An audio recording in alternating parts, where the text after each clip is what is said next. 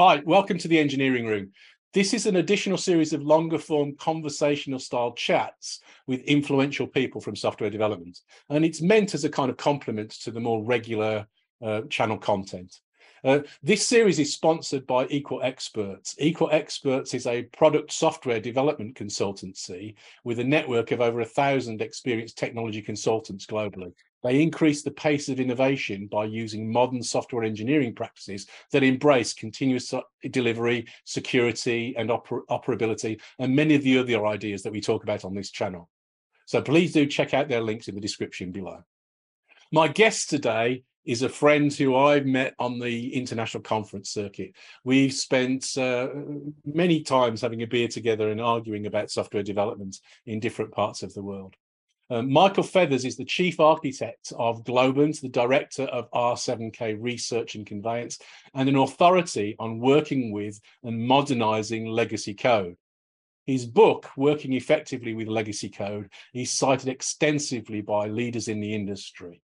He was a pioneer of the Agile mo movement and has helped hundreds of organizations from Fortune 100 companies to startups design better software, revitalize their code, and change processes. Um, working effectively with legacy code is uh, is so well known and such a wonderful book. My brother-in-law was telling me before uh, I started with on, on, recording this today how excited he was that I was talking to Michael since working with effectively with legacy code has been his bible for the last six years building systems. He's on his second copy because he wore out the first one. Mm-hmm. So, Michael, welcome to the engineering room. Well, thank you. And, and, and thank you for agreeing to have, have a chat today. Excellent. Yeah, I mean, I look forward to this. It'll be fun. Yeah, so I I, I think I think of you as um, as you know, uh, an XP practitioner, a, a, an expert on architecture and design, and close to the technicalities of great design and de, you know, thoughtful, uh, insightful uh, design thinking. So, how would you characterize good design in code? Do you think? Oh wow, yeah, characterizing good design and code. It's kind of funny because you know I guess every year that you ask me, I'll have a different answer because you know, it's one of those things that's almost like a background thought, you know, in all of my life. Um, yeah, good design. I, I guess the standard way of going and looking at this is basically easy to maintain, easy to understand, right? And um, I think I've kind of arrived at quite a bit more recently is just the notion that so much of what makes those things possible is really um, kind of like an artifact of the way our minds work, right? It's kind of like there's um, something called Miller's law, which sometimes people refer to as the seven plus or minus two rule. Like how many things can you hold in your working memory when you're trying to go and understand something? And it's kind of like, you know, if you want a design principle, that's that's a very basic one. It's kind of like we want to basically have things scoped to human size to be able to go and actually work with them, to be able to go and find them, discover them inside large existing systems, make the change we need with minimal impact on other things. And you know, if we can do those things, then we're you know we're we're in a good state where you have a system that basically allows us to work well. Um so yeah that's a long-winded answer. I'm sorry for that but it's you know no, no. it's like, that's the way i'm kind of seeing it right now i guess uh, perfect. I, I, I that that that aligns very very profoundly with the way that i think about that as well. So i um in my book that we were talking about be, be, mm-hmm. before this the, the, the engineering book um i talk about i talk about optimizing for two things optimizing for learning and optimizing for managing complexity and uh, to my mind what you've just described is is exactly the second one you know we need to manage complexity and we need to manage complexity to the capacity that we as human beings have to to understand things mm-hmm. Yeah, definitely. What was the other one you mentioned? I just missed the little uh, piece. Up, optimizing for learning. So, so I talk, yeah. I talk about, so, so I, I talk about some ideas like iteration, feedback, experimentation, those sorts of things to optimize for learning, yeah. things like mo- modularity, cohesion, separation of concerns as techniques for, for managing complexity yeah, yeah. Or, organizing things around that but but I, I i think it's interesting one of the one of the things that that i wrote about in in my book um, this is not me trying to sell my book yeah. but but one of the things that i wrote about in my book was the idea of um automated testing testability test driven development as a way of enhancing the quality of our designs. And during my refreshing my mind about the things that you talk about, I found an old conference talk that you uh, on YouTube that you recorded uh, uh some years ago, which we'll put a mm-hmm. link in the description, cool. where you were talking exactly on that topic. Uh, so uh, I, am going to quote you at you. So every time you encounter a testability problem, there's an underlying design problem. Could you just explain that idea a little bit more? Yeah, sure. Um, yeah, it's an it's a weird thing. I just if, if, you don't mind me like you know backing into it a little bit from where no, no. from at least in in my recognition of it. Um, in the very early days of like people trying to apply unit testing and um, in systems, um, one of the things that came up all the time is like, oh, I've got a class, I want to write a test for a method on the class, but guess what? The method is private. What do I do? Right?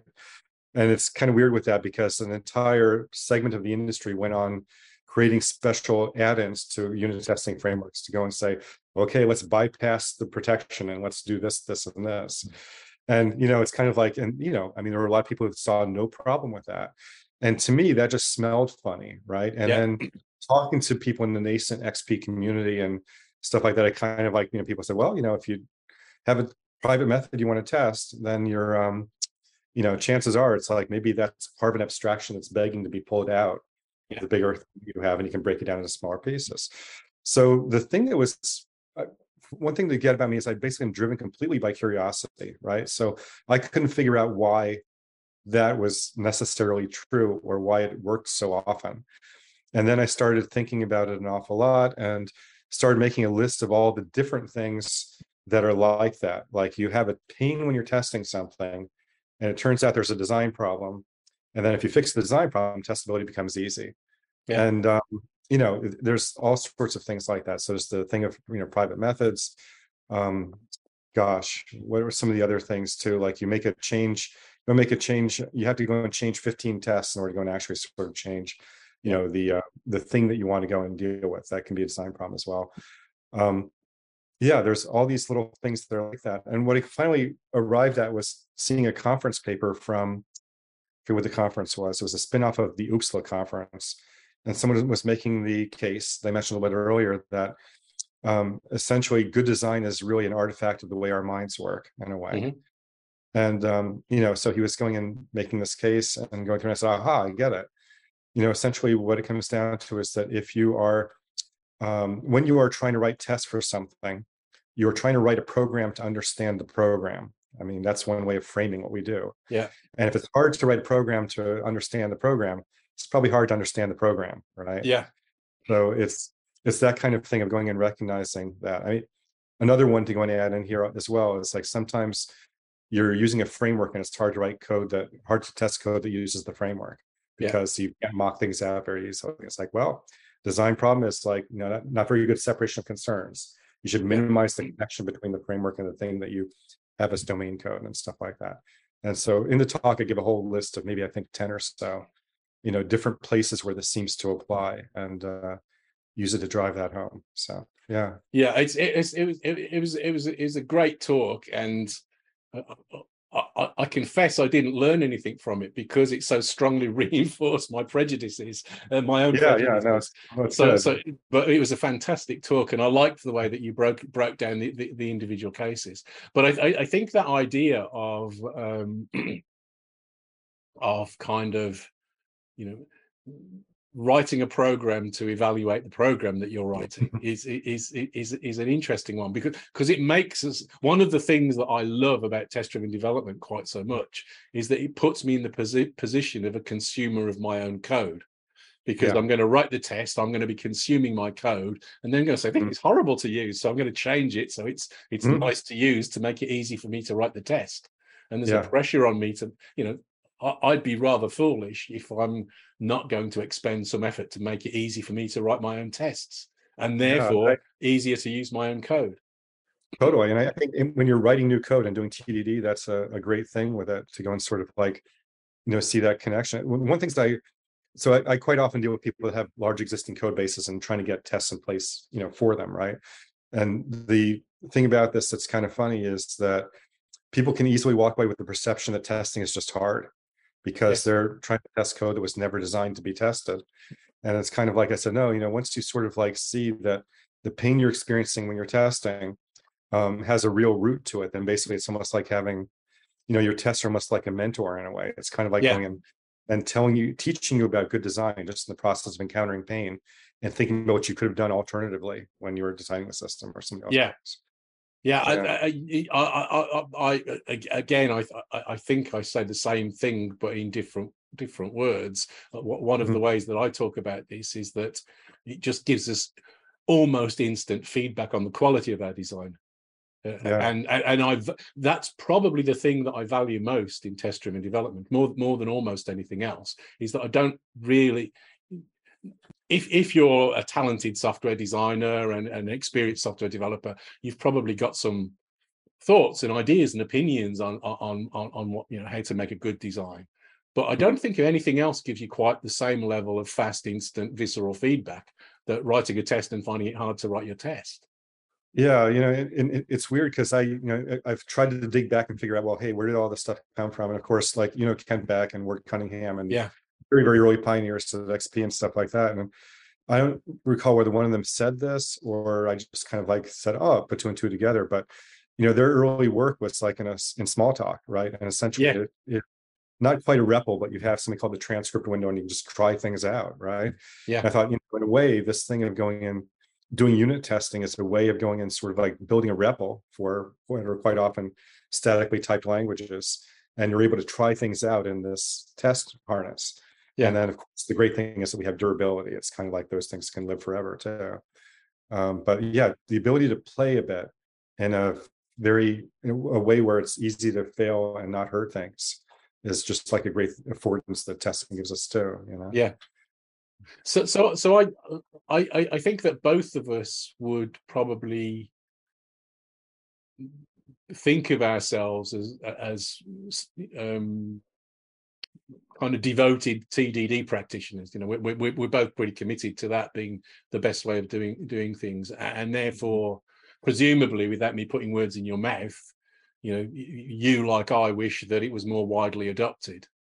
Um, is this one of the Yeah. barrier? Is this one of the barriers? Do you think that the, the fact that this is principally so? I, I- I think the implication of what we're saying is that this is this is principally about the quality of design. This is probably you know good designers um maybe uh, find Yeah. testing easier uh, and poorer designers find it harder maybe maybe maybe that's the barrier to entry because learning design good design is difficult Yeah, I I, wonder, you know, because I, I think that there- I feel like there's two other things of that as well. One is um what I call the one more thing problem, which is kind of like I think it's easier for it's easy for many people who've been in the industry for a long period of time to think, wow, I can just introduce this practice, and if people do this practice, they're going to get an amazing benefit.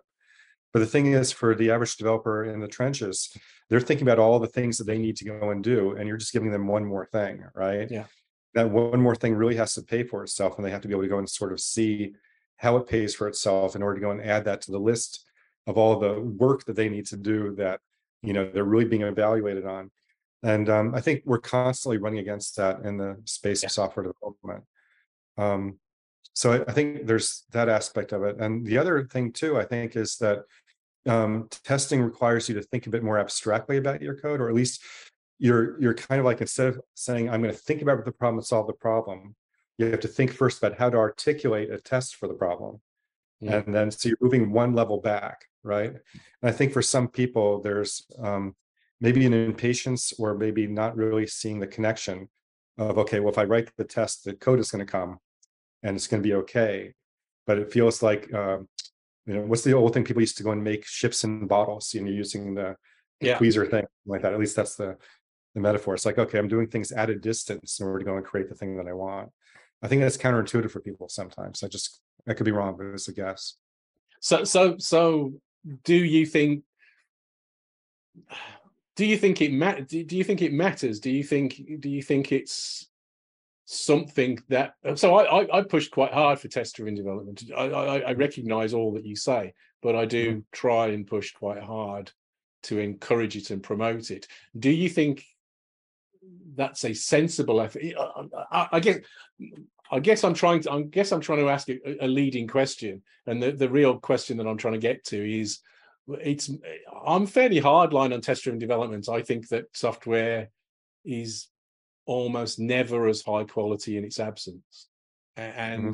that's a pretty hard line to take. But that means that it's important, therefore, to try and get people over that bump of there being one more thing to learn and and and this separation but but but that's an effort that's worth it's, yeah i totally agree that it's worthwhile and whenever i you know like uh you know, it's funny you mentioned my book a little bit earlier, but sometimes I think of my book as scare tactics for for test driven development. it's kind of like once you discover how hard it is to test existing code, you're yeah. kind of like, well, I'm going to basically write tests from the very beginning so I don't encounter this problem, right? Yeah. Um, so yeah, I, I, do feel very strongly about it still. Um, I think that the the rough part is basically there's sometimes some zeal around it, which can be beneficial at times, but also can be kind of off-putting for people.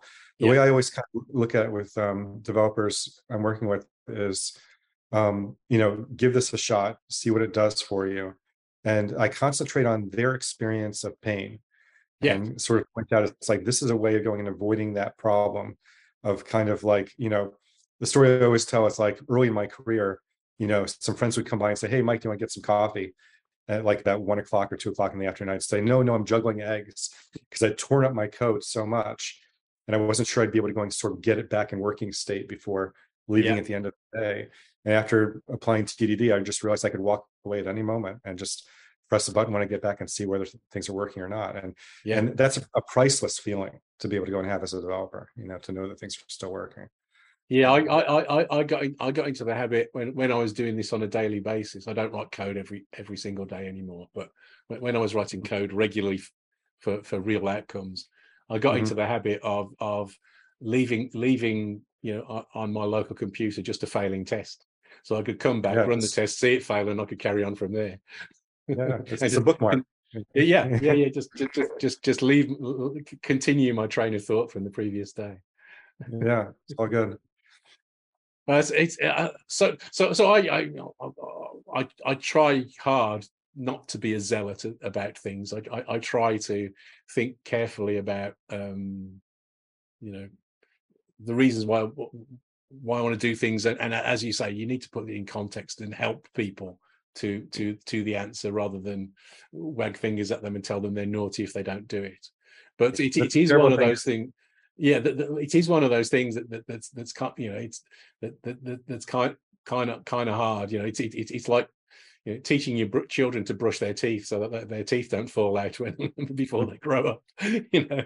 Yeah, I think the, and the rough thing, it seems also it's like in a team situation, you get one person who's really excited and then they become kind of yeah. like, you know, they're they're proselytizing throughout the team and everybody's like, oh, shut up. You know, it's kind of like, I know this is working for you, but it's like, whatever. I don't want to hear about TDD today. Right. Yeah. So it's that thing of like, sort of like, um, is it a British term, a keener, a person who's very keen on things or something? Or like, you know, I don't know. Anyway, might, but like, might be might be Australian. I don't know. yeah but it's, it's kind of like sometimes people have to be a little bit subtle. you know, yeah, yeah, yeah, yeah, yeah. Things. yeah, ab- ab- absolutely. So, so, so one one of the things one of the things that um, uh, one of the things that that, that intrigued me, and, I, and I, it's a long time since I read your book, so so it might be that you that, that you wrote about this in your book. But one of the things that I would, one of the things that I think about in terms of um, uh, the difficult parts of doing test-driven development um, are what I call testing of the edge at the edges. So the, the points where you, are performing I/O of some kind, or you you're kind of mm. reaching out, and you know you you need to you need to come back in to the system in some way. And I you know I, I wondered whether one of the problems that makes it hard applying this kind of stuff in legacy code settings is that there are so many edges very often in those sorts of systems. Yeah, um, it's like there's no price to going and just introducing them because, like, yeah. hey, you have an API you can use. I'll just use it right here. That kind of thing, right? Yeah. Um, so I think the interesting thing with testing is that to me it seems like it introduces a constraint, which allows you to go and sort of like get some separation between the pure logic of your system and then basically the things which are IO related or external world related and stuff. And you know, we, we've known for ages, like um, Alistair Cockburn's notion of hexagonal architecture, for instance, yeah. that you want to have like this core and then basically you have the periphery which is kind of like contact with the world but this is like a constraint that kind of helps people arrive there when they're doing tdd otherwise, yeah, it's it's rough. It's kind of like you have to do a lot of mocking or extracting of logic and pointing to different places to make things testable in many cases, which is awful, you know. Yeah. So so so so so so, so what what are your kind of techniques to to alleviate that problem? Uh yeah, well, I think it's kind of funny because uh, you know I wrote the book ages ago, so like this thing of synthesizing, you know, this. I, I think one thing I'm, I always look for now is like, is the thing I'm working on a glue system, or is it more like a computational system in a way, right? Yeah. There's this some code I used as an exercise years ago, and I still use it at times. It's kind of like a code for a mail server in Java, right? So essentially, you send it mail, and it goes and sends it off to a bunch of you know uh, recipients. And when you look at the system, everything is a call to the Java Mail API, right? And except for maybe two or three things which are computational. And I think from my point of view, you've got a choice there. Like you're either going to go and um, you know, test the full thing end to end by really sending mail and having it send mail back to you. Yeah. Or you're going to find computational bits and try to go and isolate those and get test coverage around those in order to go and do the Yeah. things you need to do. So you have to kind of know which kind of a system you're in. You know, are you one which is really mainly glue code between APIs, or is it really a computational thing? And if it's a computational thing, um, then I think unit testing is really, you know, a good answer in that space to go and isolate Yeah. the computational things and and do the work that you need to do. Um, there's that. and I think the other thing I come back to, I don't know whether you get to it in, in your book. Um, I've got your book also. I haven't read fully uh, at this point, but the um, uh, the notion that you don't have to test everything right away. You know, essentially, it's like test as you need to change things. Yeah. And um, you know, the way that things happen in systems, you know, it's like some areas you'll never touch again, and other areas you're going to touch over and over again. And Yeah. you know, the latter tests, and you know, you don't have to be upset that you only have like 52% coverage in your system. It may be that way in two years also, it might be more up to 60. Yeah. But it- number isn't the goal, you know, it's just getting coverage for what you needed to do. Yeah. Yeah, and and and as you I, I, as you say, you know, doing that tactically in the parts of the system that matter to you at the time when you're working, you you make Yeah. make the bits where you're working habitable. Yeah, totally habitable. I love that word for that. Yeah. Yeah. Uh, mm. um, another of those quote, quotes that I picked up in, in in my research on the I'm going to throw back at you is is that um, uh, object orientation when it's done right looks a lot like functional programming. That there, there's a Uh, contentious thing to say these days. It is, yeah, but I- I think it's um, and I I don't mean it quite literally, but really more like in its effect in a way. Yeah. Um, no pun intended, because you know there's a side effect issue with functional programming and stuff like that. You know, it's when you when you look at like um, a system that you're trying to go and get tests around and and object orientation, for instance.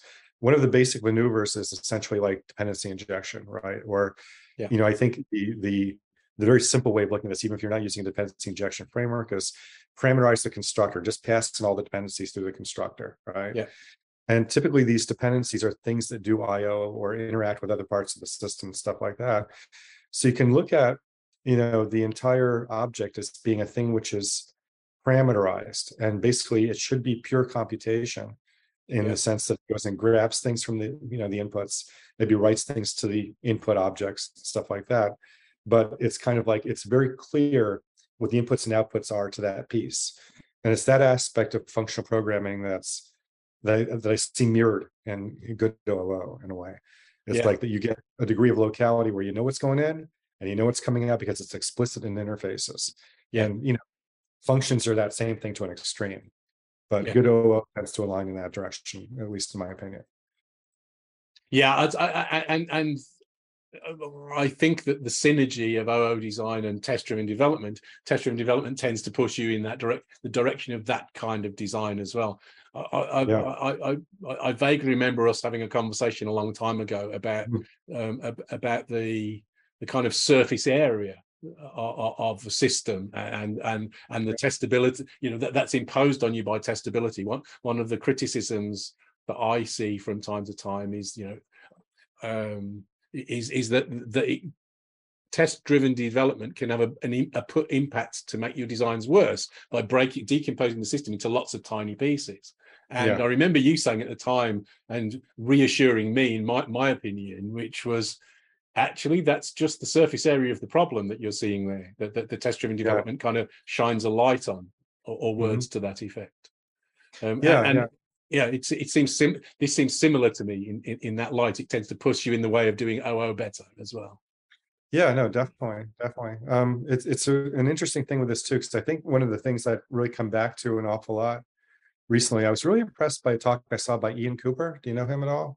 yeah yeah yeah I, I, I, I i've seen some of his talks i don't know him personally yeah yeah um but it's like uh he was going and um you know, he's talking about that that tension between basically like you're testing a whole chunk of a system which is more integration-y versus yeah. like every single class gets its tests and stuff like that um and it made me think that a lot of times when i'm doing tdd quite often i start with something and i write tests against it and it kind of ends up becoming a facade because i start extracting yeah. pieces out which is you know, it's a bit different from what like Steve Freeman and Nat Pryce would do in growing object-oriented um, systems using tests. Yeah. Um, because I don't know, but I, I think I lean more in this direction now of kind of like you're growing out from a facade and in a way.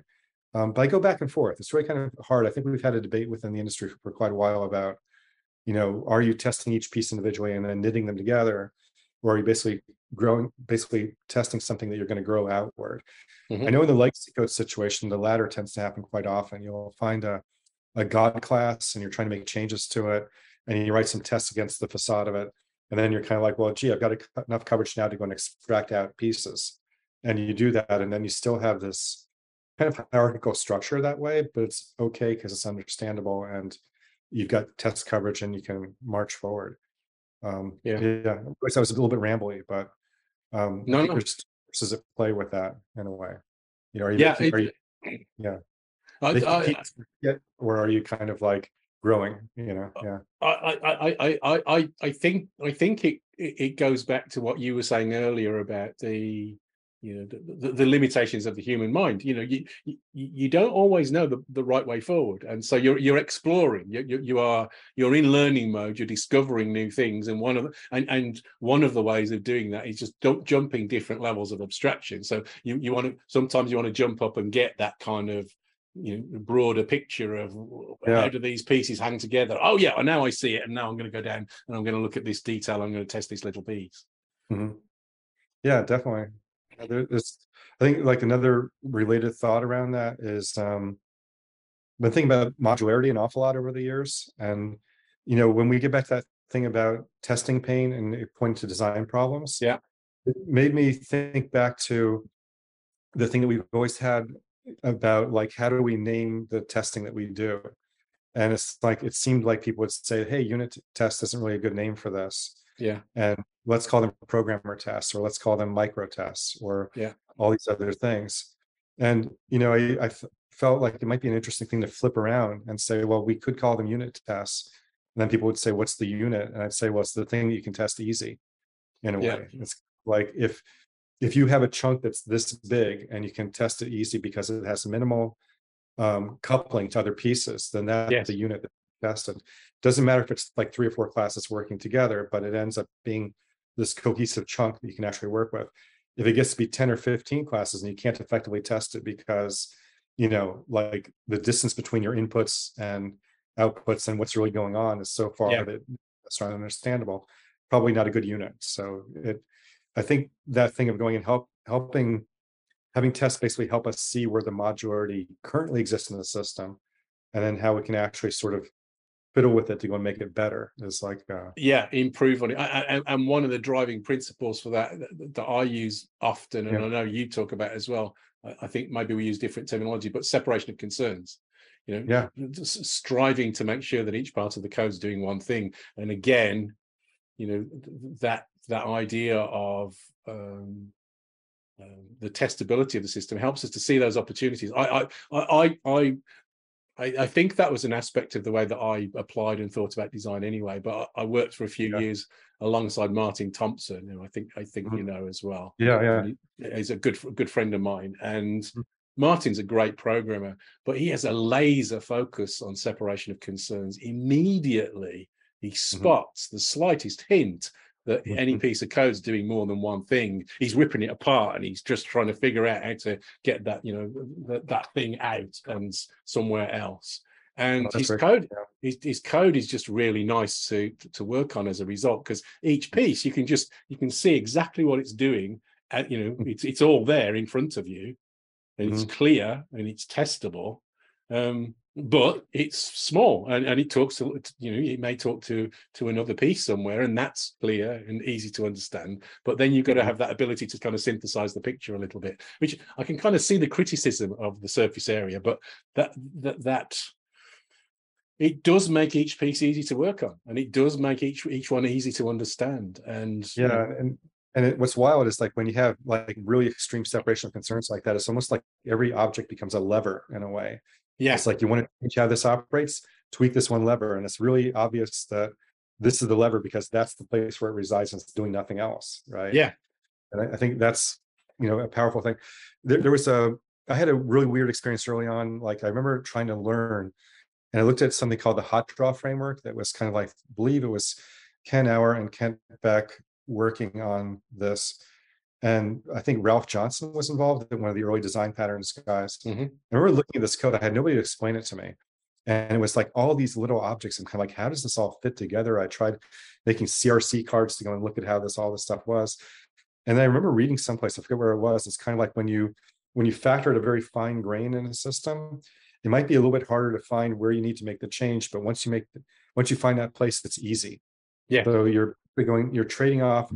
There's a little bit of extra discovery cost sometimes yeah for where something resides, but then it's kind of like the modularity gives you the affordance to be able to go and really tweak things Yeah. the way you so and it's, it's kind of interesting to write but it's tough for developers quite often because they're kind of like i can't understand everything it's all it's all over Yeah. the place and Yeah. you know it's part of the learning curve i think you know Yeah, exactly, and I, I, and and I think that then comes into one of those those those unpopular topics, you know, uh, architecture. you know, Yeah. the, the architect. I, I I've I've started using a silly phrase to talk about architecture, my view of architecture, but but I, I think of architecture rather like a tourist map of a system. That, that it kind of gives you a vague layout. It's not it's not a precise map. It's it's Yeah. you're not going to be able to measure distances on it, but you're able to you're able to find your way around and you're able to to navigate to certain parts of the system, and then you can see what it's doing. And, and uh, I, I think it, it kind of works for me on the on, on the way that I tend to use architecture as, as sort of just a rough guide, so we can all agree. Yeah, it this change lives over there, and then you zoom in on the detail, and you and the code tells you the rest. yeah no I, I love it and it's it's interesting that's a great segue into something i've been kind of like working on a little bit recently there's um um I had an idea years ago um something I called quality views and the Mhm. idea behind this was to go and have some way to make it easier for business people and developers to go and communicate about the um the state of the system. And Yeah. in a nutshell this is exactly what it is. It's just that you um for every major component in the system you kind of give it a bit of a health grade. Like you can Mhm. use colors like you know dark brown versus like light yellow or something like that.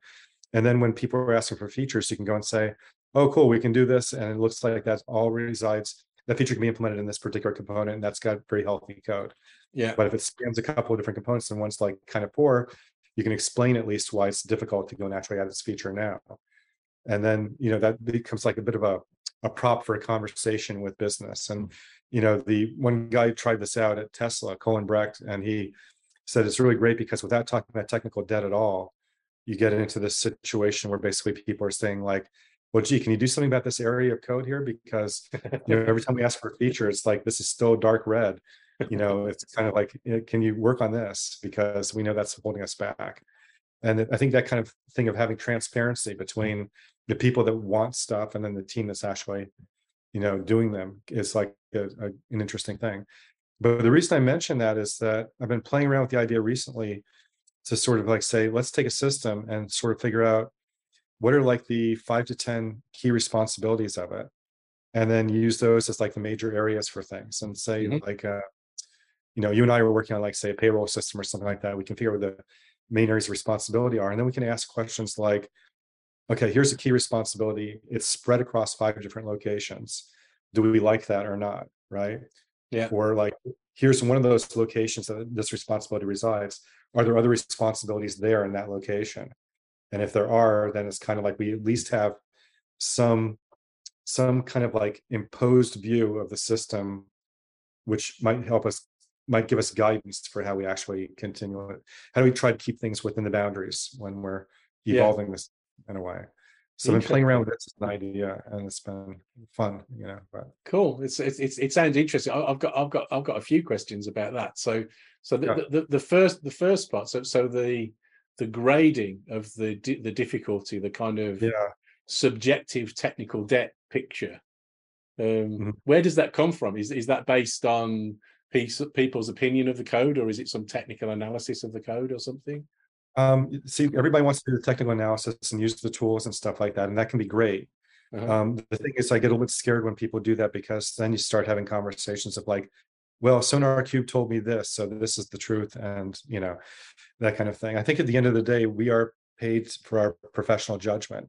Yeah. About what the quality of the system happens to be, and we all have an intuitive sense about what's difficult to change and what's easy to change. Yeah. And so we can use tooling to inform our opinion, but we have to own our opinion about okay. that sort of thing. That's why I like to keep it subjective and say, let's use color gradations or like a scale of one to 10 or something. So how, how, how, do you, how, how do you keep that up to date? Well, that's the interesting thing. I think that's uh, that's um, it falls back into the one more thing problem, right? Yeah. Um, so yeah, I think that's something you can kind of, you know, I, th- I think if it's if it's something that's the basis of a conversation with the business, then like every week or whenever it is that you're having conversations, you just refer back to it, and that's the way of dealing with that. Um, but I think the thing I'm looking at now is like how to load this up even more. For instance, if we can see the system as basically like five to 10 responsibilities, um, you know, we might go and say, okay, let's have rules of engagement for these different area, these different responsibilities. Like whenever I'm dealing with the payments aspect, um, I know that I have three major refactorings that are kind of like in flight. Yeah. So whatever changes you make should be aligned with those refactorings. You should either make progress on the refactoring yeah. or at least not do anything which is going to go and sort of like counter, you know, the direction we want to take the code over time.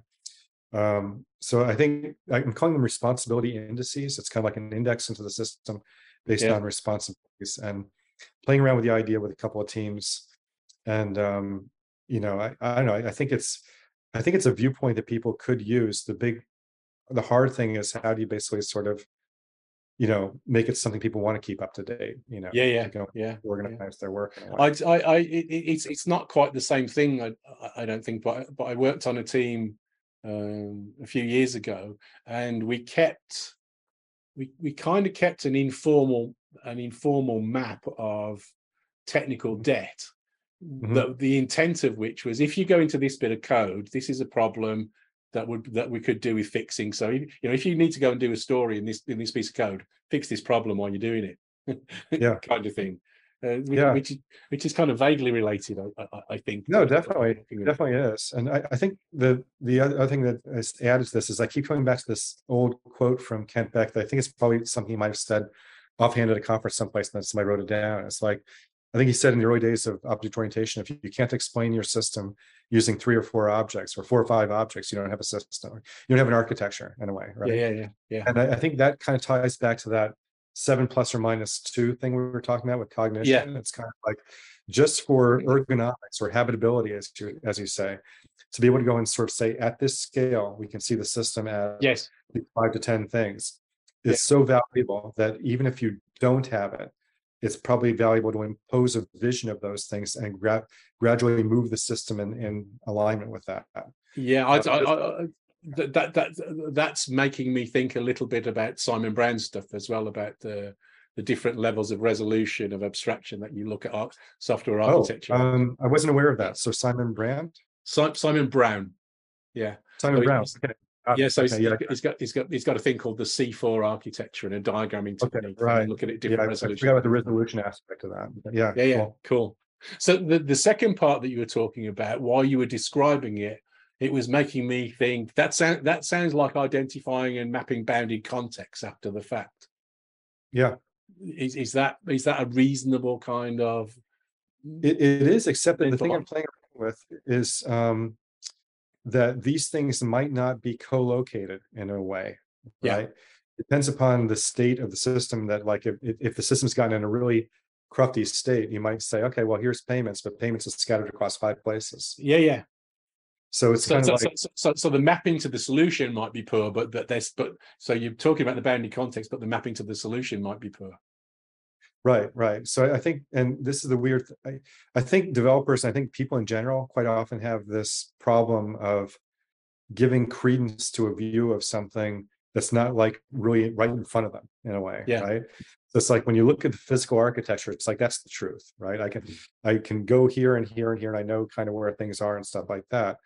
But if you're kind of like creating, if you have a responsibility view of the system, and then you say, well, okay, you know, this is the responsibility view is that we have these five or 10 things that are not really, it's not really aligned with the physical structure that we have right now, but we can move things more in alignment.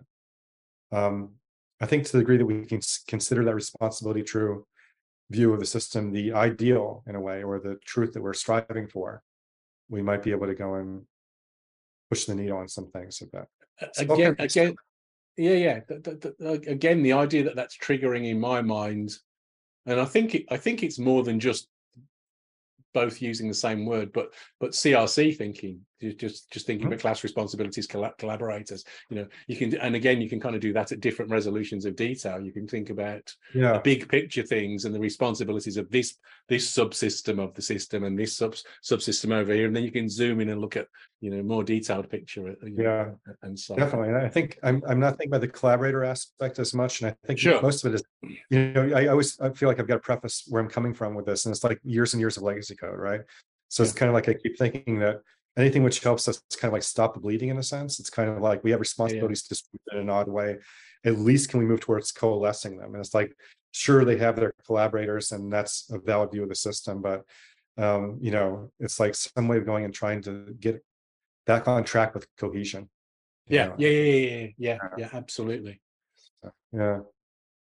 And and and again, you know, this this this kind of gets into the um, um one of the ideas that I, I think we've been alluding to throughout this this conversation so far, but but the idea of kind of cognitive load. The, the, Yeah. the, the you know the, the degree to which we can manage that complexity, whatever it might be, whether it's architectural or code level or you know leg, you know legacy code, um, balls of mud or whatever else. How do we cope with you know being able to deal with that because because just saying be smarter and hold more stuff in your head isn't good enough Yeah, no, totally. And I, I think it's it's really a rough thing. I I every once in a while I just sort of marvel at how much the industry has changed since I first got in it, right? Which for me was like in the 90s, very, very early 90s. Um, and you know, it's you know, back then I was like hired out of school to design a programming language and write a compiler, and I sat in a cubicle and did it myself. Yeah. With like the guy who hired me basically as like a mentor to go and ask questions of periodically, right? And so that thing of like working in a completely solo environment, you know, on a desktop, you know, no virtualization, nothing, Yeah. and being fully responsible for a problem. And then now everything is the teamwork and stuff like that. And then we're in a world where basically most software is online 24 hours a day. So we have to do ops support and all these other things. It's um yeah, I I think that latter piece by itself, just essentially the thing of going and having to do pager duty and all these other things. It's like the the amount of load that we put on ourselves, you know, is uh quite tremendous. Um Yeah. so I don't know, I, I go back to two things. I think microservices have helped quite a bit because you can at least you have a bit of an enforced boundary, you know, of something that you're paying attention to that's at a bit of a higher level than classes and stuff like Mhm. that. Um, but I also, you know, think that we lose a bit too because quite often people are doing pretty much ticket-based development. And it's, Yeah. it's like it's going to a code I don't understand very well, make some changes, then go on to the next ticket. And I think to the degree that we're doing that sort of thing, where, you know, we're we're just we're basically sort of like shooting ourselves in the foot with regard to going actually building any kind of like a larger consistent view of the system and maintaining it. yes Uh, so it's it's rough. I don't know what the answer is with that, but I just I know that that really seems to be the background problem that we all should be addressing, I guess, as we think about yeah how to make it uh, better. yeah and uh, I i i i think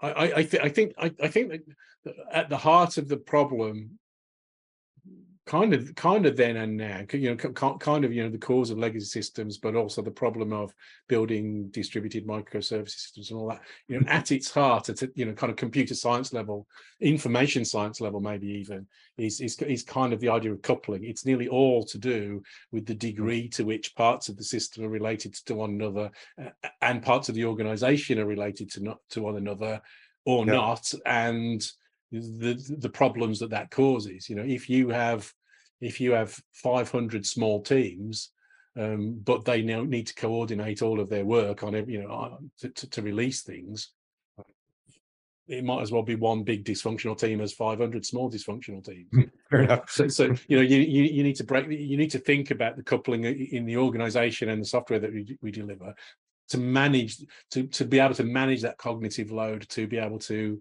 compartmentalize the systems in in useful ways so that we can you know keep an eye on, that complexity and not let it explode out and and and you know, compromise what we're doing i see yeah. I, I i agree with you about microservices although i'm a critic of them as well because uh, one of the patterns that i see so regularly is teams that claim to be doing microservice but they still have to assemble everything together and test everything at the same version before they can release them.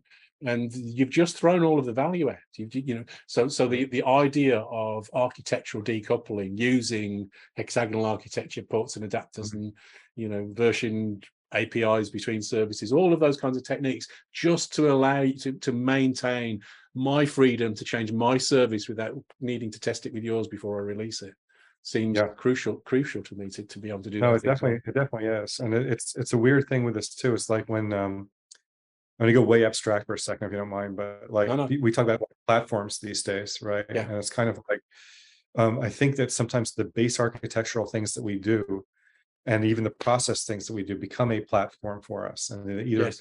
facilitate ease of work and experimentation or they don't right yeah so it's kind of like to the degree that um, you know if you're able to go and sort of like uh, if you have to test everything together it's kind of like there's other trouble right?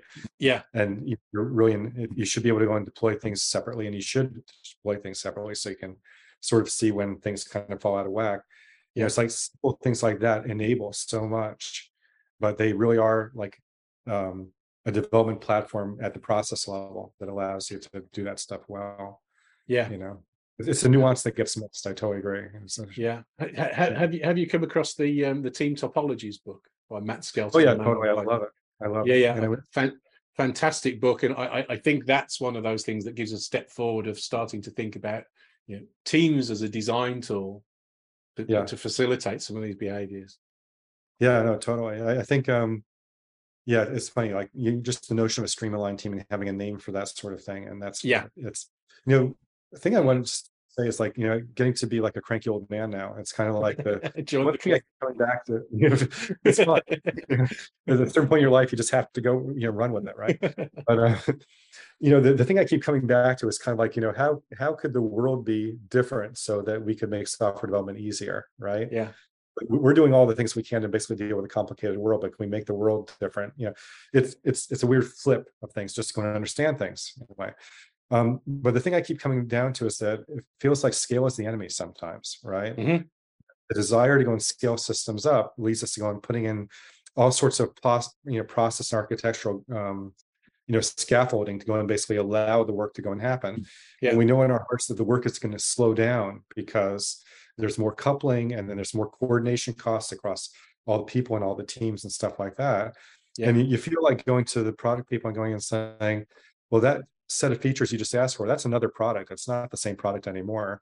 Can we just have another product which basically goes and stands on its own and maybe it's a bit smaller and then you'll get more yeah. rapidity of development and it'll be a more niche thing. But this is all coming against like economies of scale and things like that. That yeah, easier to take a big thing and make it bigger than to go and make more small things. Yeah, you know, at product level and stuff. And you know, so it, it's a weird thing. I, I wish that it were easier to have those conversations and sort of find the maybe 10% of cases where you know making something completely new is a better tack than going and enhancing something that already exists because i think yeah. that that's an under underexplored path for many architectures you know for many products in a way. Yeah, uh, it, it, it is. I, I, it is complicated though. I, I, one of the, I, I, I think this is one of the things that I saw in one, one of your videos when I was kind of reminding myself of your work for, for, talking to you about yeah. today. But but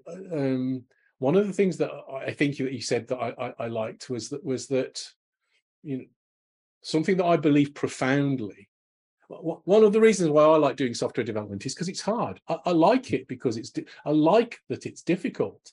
I'm okay with that. I, I enjoy the challenge. I, you know, I, I, feel proud when I can come up with a nice solution to a problem mm-hmm. that's genuinely difficult. And yeah. so I don't, I don't, I don't really mind that. But I think it is extremely difficult, and and, and I think it's even difficult when we're doing simple so, systems. Sometimes we, we're often just tiny steps away from some profoundly deep and hard to resolve problems.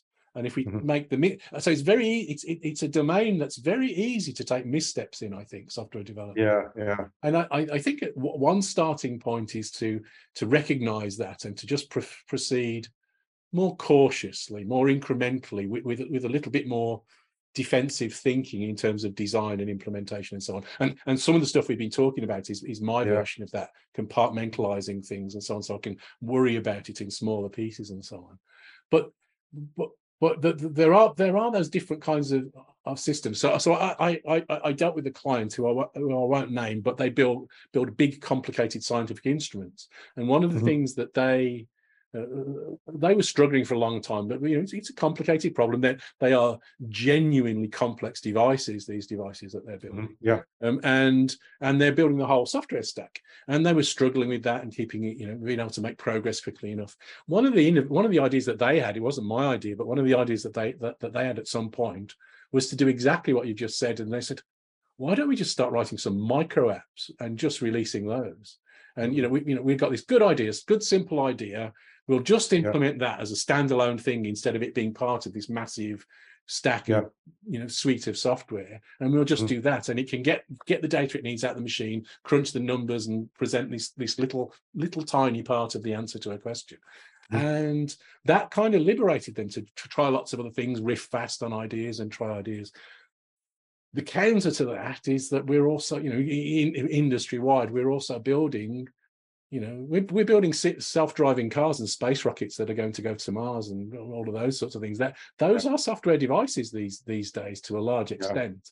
Yeah. and you've got to solve problems on those scales as well. So so one of the things it seems to me if we if we're going to think about engineering is to think mm-hmm. about you know engineering at different scales. It, it's not going to be exactly the same everywhere. There might be some principles that are shared at whatever mm-hmm. scale you're doing it and i think that there are but yeah. it's it's not going to be the same and it and one of the one of the anti patterns that i see is the other way around as well which is tiny teams that are doing some relatively simple thing mm-hmm. adopting mm-hmm. the technologies and the disciplines of you know Google or Amazon. You know, why? You're not Google. Yeah, you know what? Yeah. What you know? Nearly every team that I see these days starts with Kubernetes does every mm-hmm. team need Kubernetes? Is is that the best starting place for for solving the problem that's in front of you, or is that just slowing you down? I don't know. Yeah. So, but no, I totally agree. It is complex. Yeah, definitely, and it's and, and it, yeah, I think the skill makes a difference. All the context you know, makes a difference for all these different things, and I think there's this other force as well, which is kind of like you know what can people expect when you're when you hire them, right? It's kind of like you know i think some technologies become pervasive just because yeah you know, it's kind of like, well, if I'm not using this technology, that's the thing I can't put on my resume. You know, sad to you know realize that some people think that way. Yeah. Um, but it's like there's a lingua franca, I guess, that developers start to go and sort of like gravitate towards, and then basically companies realize that the hiring pool is there yeah. in a way as well. You know, so I don't know. It, it's yeah. There's so many forces around this. It's really fascinating. You know, I I, I, I, think that's kind of in some ways, it's one of the advantages. I started a little bit before you, but not very long before you. I, I yeah. started in my professional career in the 1980s. Mm-hmm. But I think that one of the things, one of the advantages perhaps that we had was that the, the landscape was simpler. That you know that, that there was that there were fewer technical choices, there were fewer frameworks to pick up on. There, you know, and so one you you you either had to do more yourself Mhm. or you're going to be using frameworks that nearly everybody's familiar with anyway because everybody uses it you know Yeah. or, or- or technologies so and that that's that's different so so i'm i'm a little bit wary about about the explosion of um, third party software that people rely on and i'm i'm not i kind of agree to to a significant to to a to some degree that you don't want to buy you, you don't want to build everything yourself. I don't, I don't want to write my own operating system or programming language from from scratch although be there's an yeah. other than exercising curiosity anymore. Mhm. but um and you know things like you know the cloud you know raising the bar raising the level of abstraction on on on infrastructure management and operational consideration and all that is is is a good thing. But then but then again you know well, i don't really want to be linking a zero pad extension to my language when i can write the function in Yeah, 30 yeah. seconds you know it's you know it's, it's really rough and i guess you know it's you know there's so many things that really kind of fall down to economics at least in my opinion right it's kind of like you are adding incremental value on top of an enormous pile of value right Yeah. and it's um you know it's, it's fun, as often as we talk about technical debt i think that one thing that we need to appreciate as well is just that maybe the problem is that software is too valuable right we're scared to throw it away Yeah. because cost of going and rebuilding things and stuff like that is just too large so we just kind of end up accreting more and more and more and more Yeah. stuff and um you know it, it does represent value but it's also you know i i i like people to be happy at work and i like to basically have you know work environments which include the code itself yes where people feel comfortable and able to you know to do the work and and all these kind of things but you know the the economics kind of drives away from that sort of thing and i think it's something we have to be kind of vigilant about yes. because we have to we have to shore things up to basically keep that space for ourselves it seems. Yeah, and, and, there's there's there's there's a commonly a kind of naive reaction to that in that you know we we we driven by that economics we we sometimes make bet the wrong choices as well as making the right choices. It's Yeah, it's uh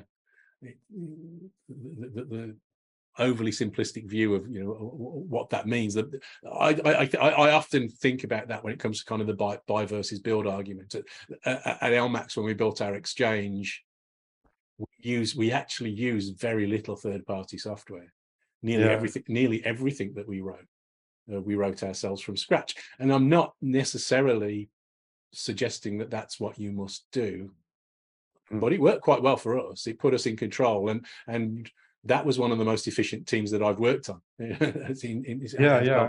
but you know problems it's an interesting thing because i think with lmax you know to the degree that i understand i mean it's kind of it's system software in a way right and it's kind of like it's it feels like it's a very strong vertical in a way right the lmax architecture Mhm. is that a fair characterization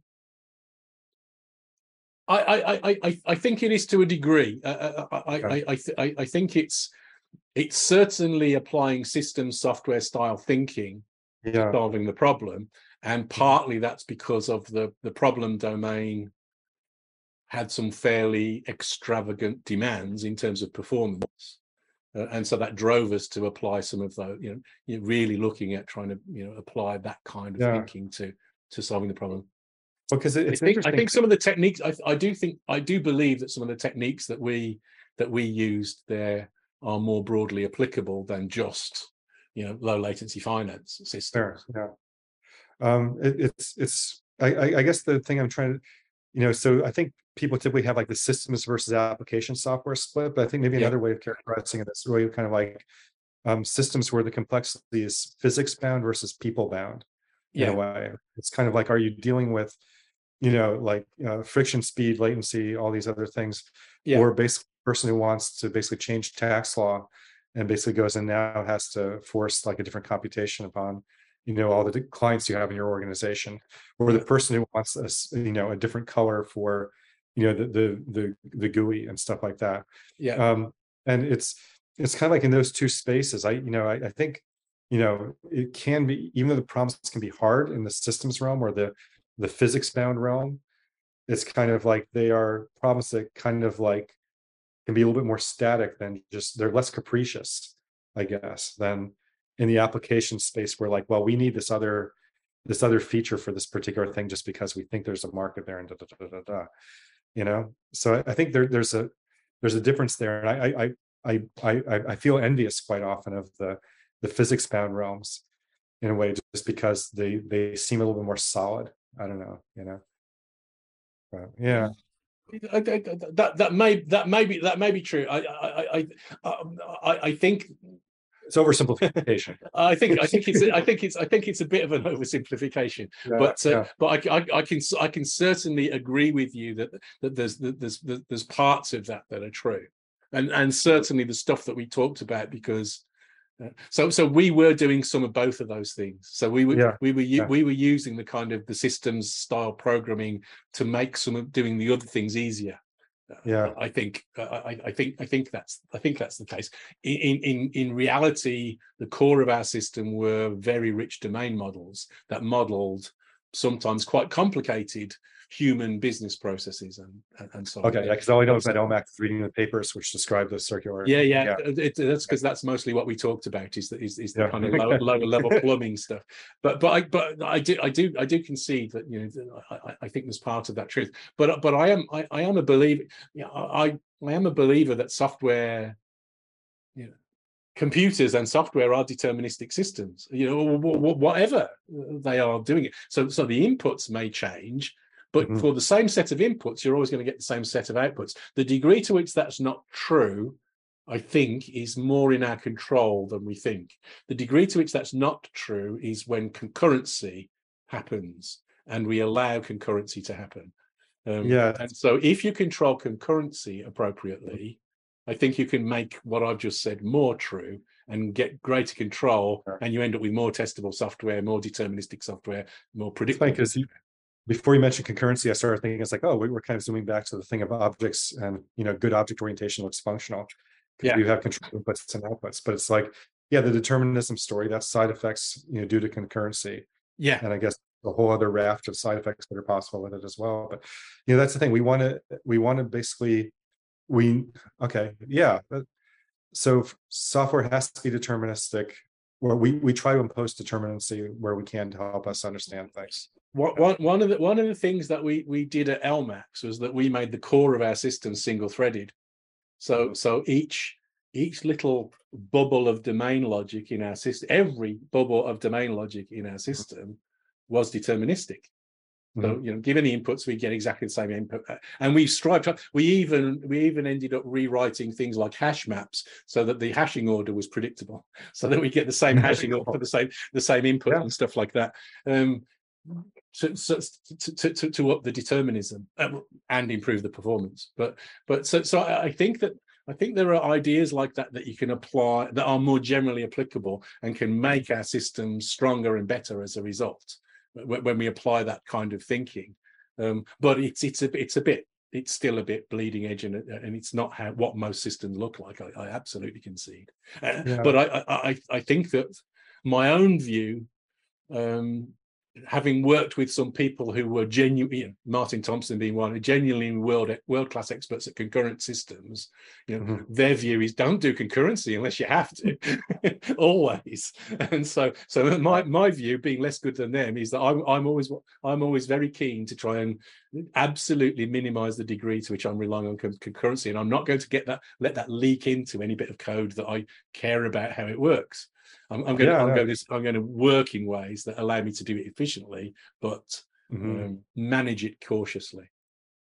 Yeah, no, it's it's I. That's one thing I, I, I the thing you just mentioned brought up something I think about every once in a while. It's like how often constraints are so helpful to us. Yes.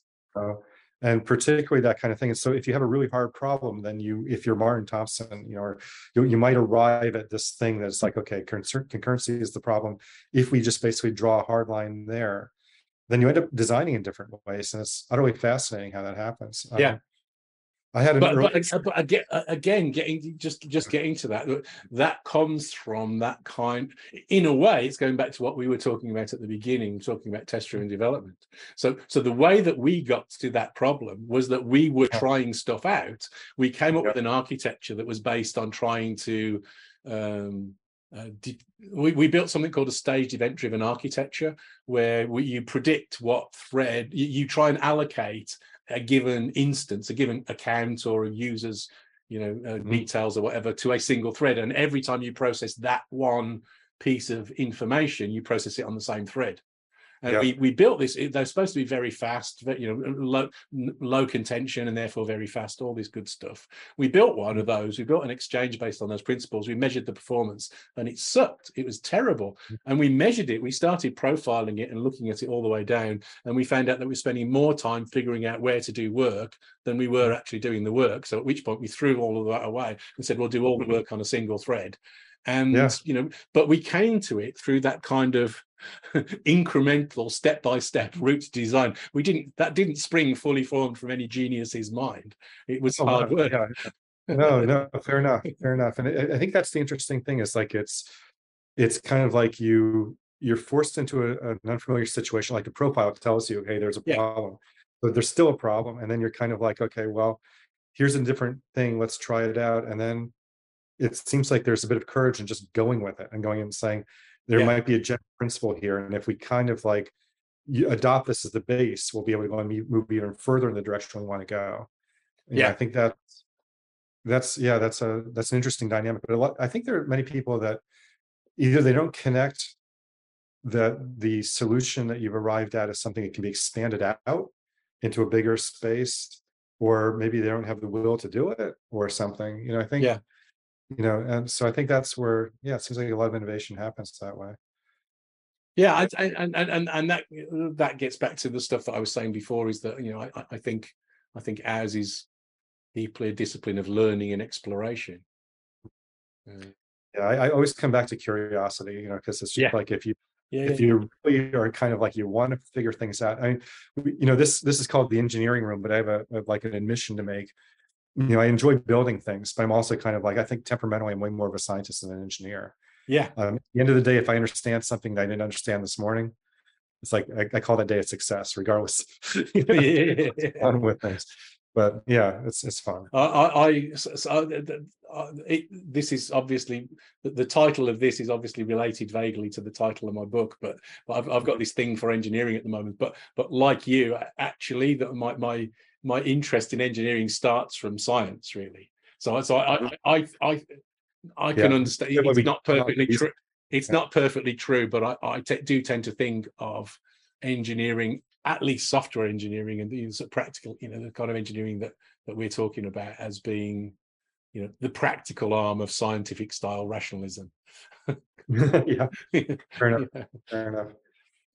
Uh, yeah, no, it's but it, is worth going and sort of trying to find the underlying stuff. You know, that's that's a thing that I really kind of, you know, feel. I, I know it for my, myself. It's kind of helped quite a bit. Um, yeah, yeah.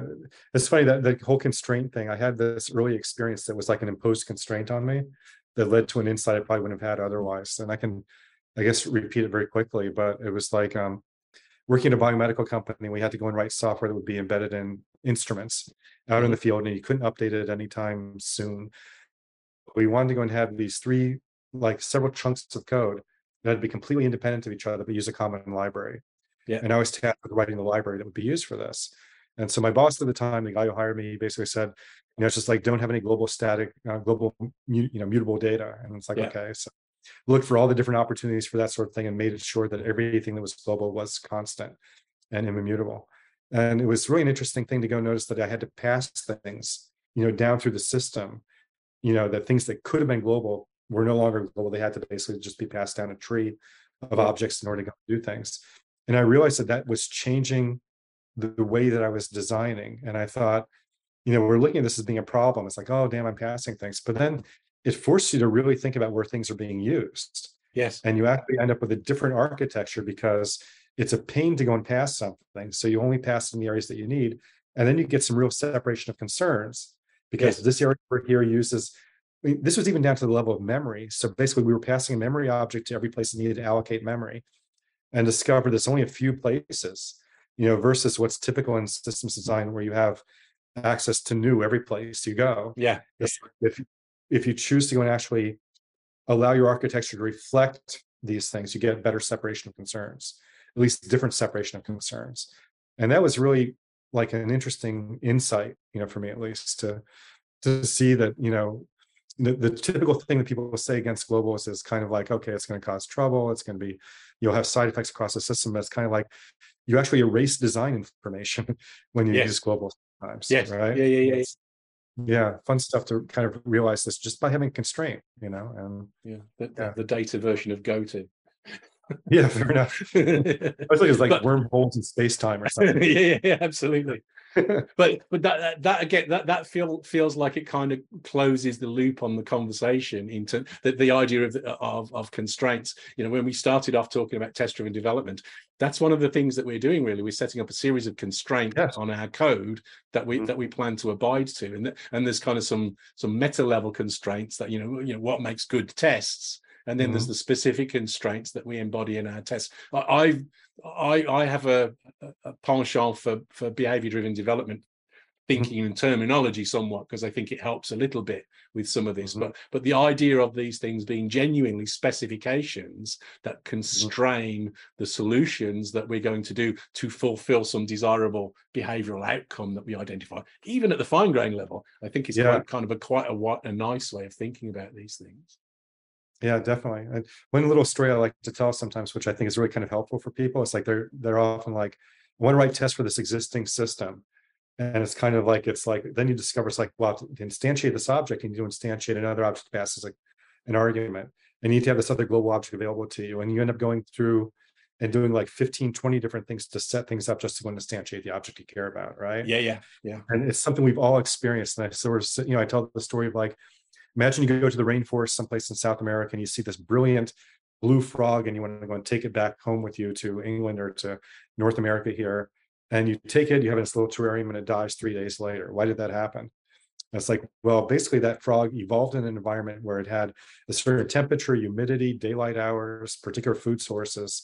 And you didn't know about those dependencies when you moved the frog, right? Yeah.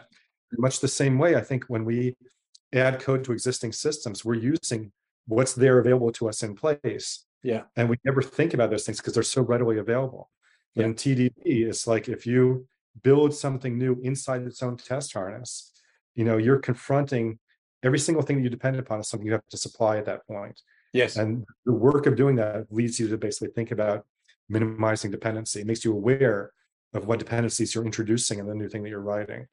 And um, I think that thing of kind of like building things in a hermetically sealed container in a way in TDD is like a it, it's a it's a great frame for getting people to understand that particular thing. So I love to repeat that story. Thanks for indulging me. no, no, no, no, no. It's it's it's a great story. I, I, Yeah. I, I really like the analogy. I might I might steal that one from you. feel feel free. Spread it, yeah. I, I I think we're coming to the end of our time. Are, are there any things that you'd like to add to kind of wrap up our conversation, or to or to throw in, Uh, you know, some grenades that we that, that, that we have that we that we should tackle? Um, yeah, no, no particular grenades. I, I think one thing I've been working on a lot recently is a little bit beyond software in a way, which is really trying to go and sort of articulate different structuring principles that happen in systems. And Mhm. I'm always fascinated by when you discover something that works in software, but it works in a social system also, Yeah, and things along those lines. And so, you know, it's kind of funny leading up to this talk. It's like I definitely I work in software development. I've been dealing with those things. My head's been in this other space of understanding the dynamics of you know how technical systems, social systems, and you know, and all these other physical systems tend to kind of, you know, what are ways of seeing these things that help us when we're trying to go and change them. yeah. Um, so I hope to write more about that later, and you know, and uh, you know, it'll be just follow me on Twitter, anybody who wants to, and I'll talk about that sort of thing periodically if you're interested in it. So We'll yeah. put, we'll put some we'll put some we'll put some links.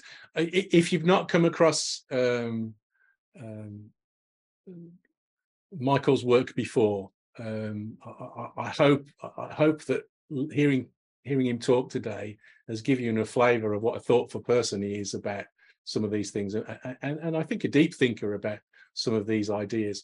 Uh, Michael, it's been a it's been a pleasure as as ever to talk to you. Thank you so much for agreeing to do this. It's been a lot of fun. Thank you so much. Thanks for having me. It's been fun. Absolutely fun. Great. Um, if you've enjoyed the if you've enjoyed the episode today, hit subscribe, hit like. Uh, fol- we'll put details, links to some of the information in the description below that, that we've alluded to during our conversation, and Michael's Twitter handle, uh, at least, so you can follow him on Twitter. Thanks, everyone. Thanks, Michael. Bye.